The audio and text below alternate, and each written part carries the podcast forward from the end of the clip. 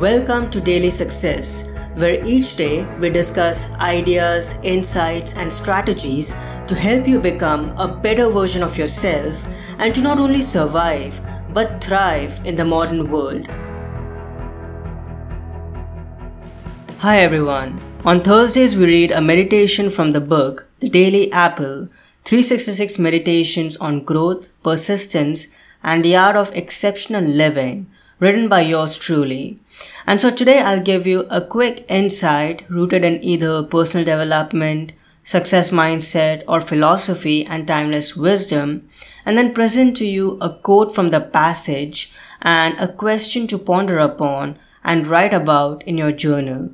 The aim of this practice of reflection and writing is to help you become a little better and wiser and to get you closer to living your personal legend and taking meaningful actions in your everyday life. You can get the Daily Apple from your favorite digital store.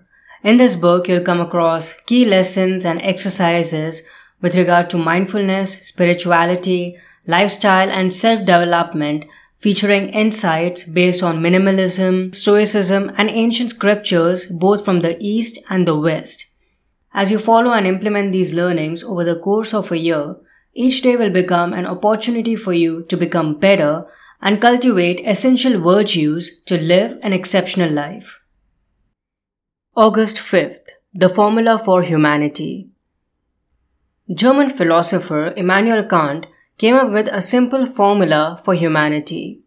Quote, act in such a way that you treat humanity, whether in your own person or in the person of any other, never merely as a means to an end, but always at the same time as an end. end he claims that if one person treats another merely as a means, then his action is morally impermissible.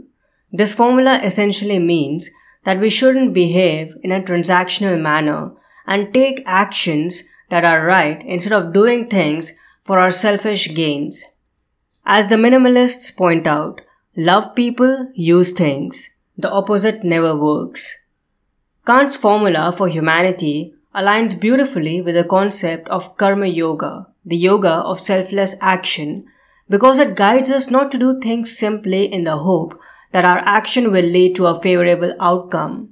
Every action that we take is an end unto itself, and it's performed without expectation of getting something in return. We don't need to be kind to our sibling in the hopes of getting monetary help from them. Instead, we need to be kind as an end because that's the right thing to do.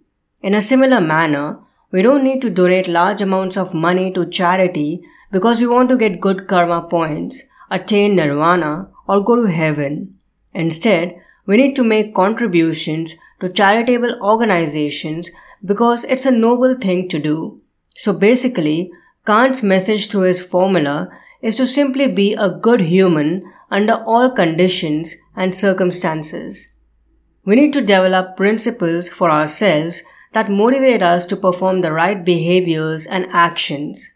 Instead of pursuing pleasures blindly and doing what feels good in the moment, we need to focus on taking actions that align with our values and principles. We need to grow up and be okay with making hard choices if the need arises. As mature adults, we must accept that even if certain things may be difficult, uncomfortable, and even painful, we need to go ahead and do them if they are the right thing to do. So the quote of the day is act in such a way that you treat humanity, whether in your own person or in the person of any other, never merely as a means to an end, but always at the same time as an end. This is by Immanuel Kant. And here's the prompt for reflection and writing. Have I been loving things and using people? If yes, can I start doing the opposite? Have I been loving things and using people? If yes, can I start doing the opposite? Actually, the minimalists have also released a new book, Love People, Use Things. I still have to get my copy though, but I'm sure it'll be a fantastic read.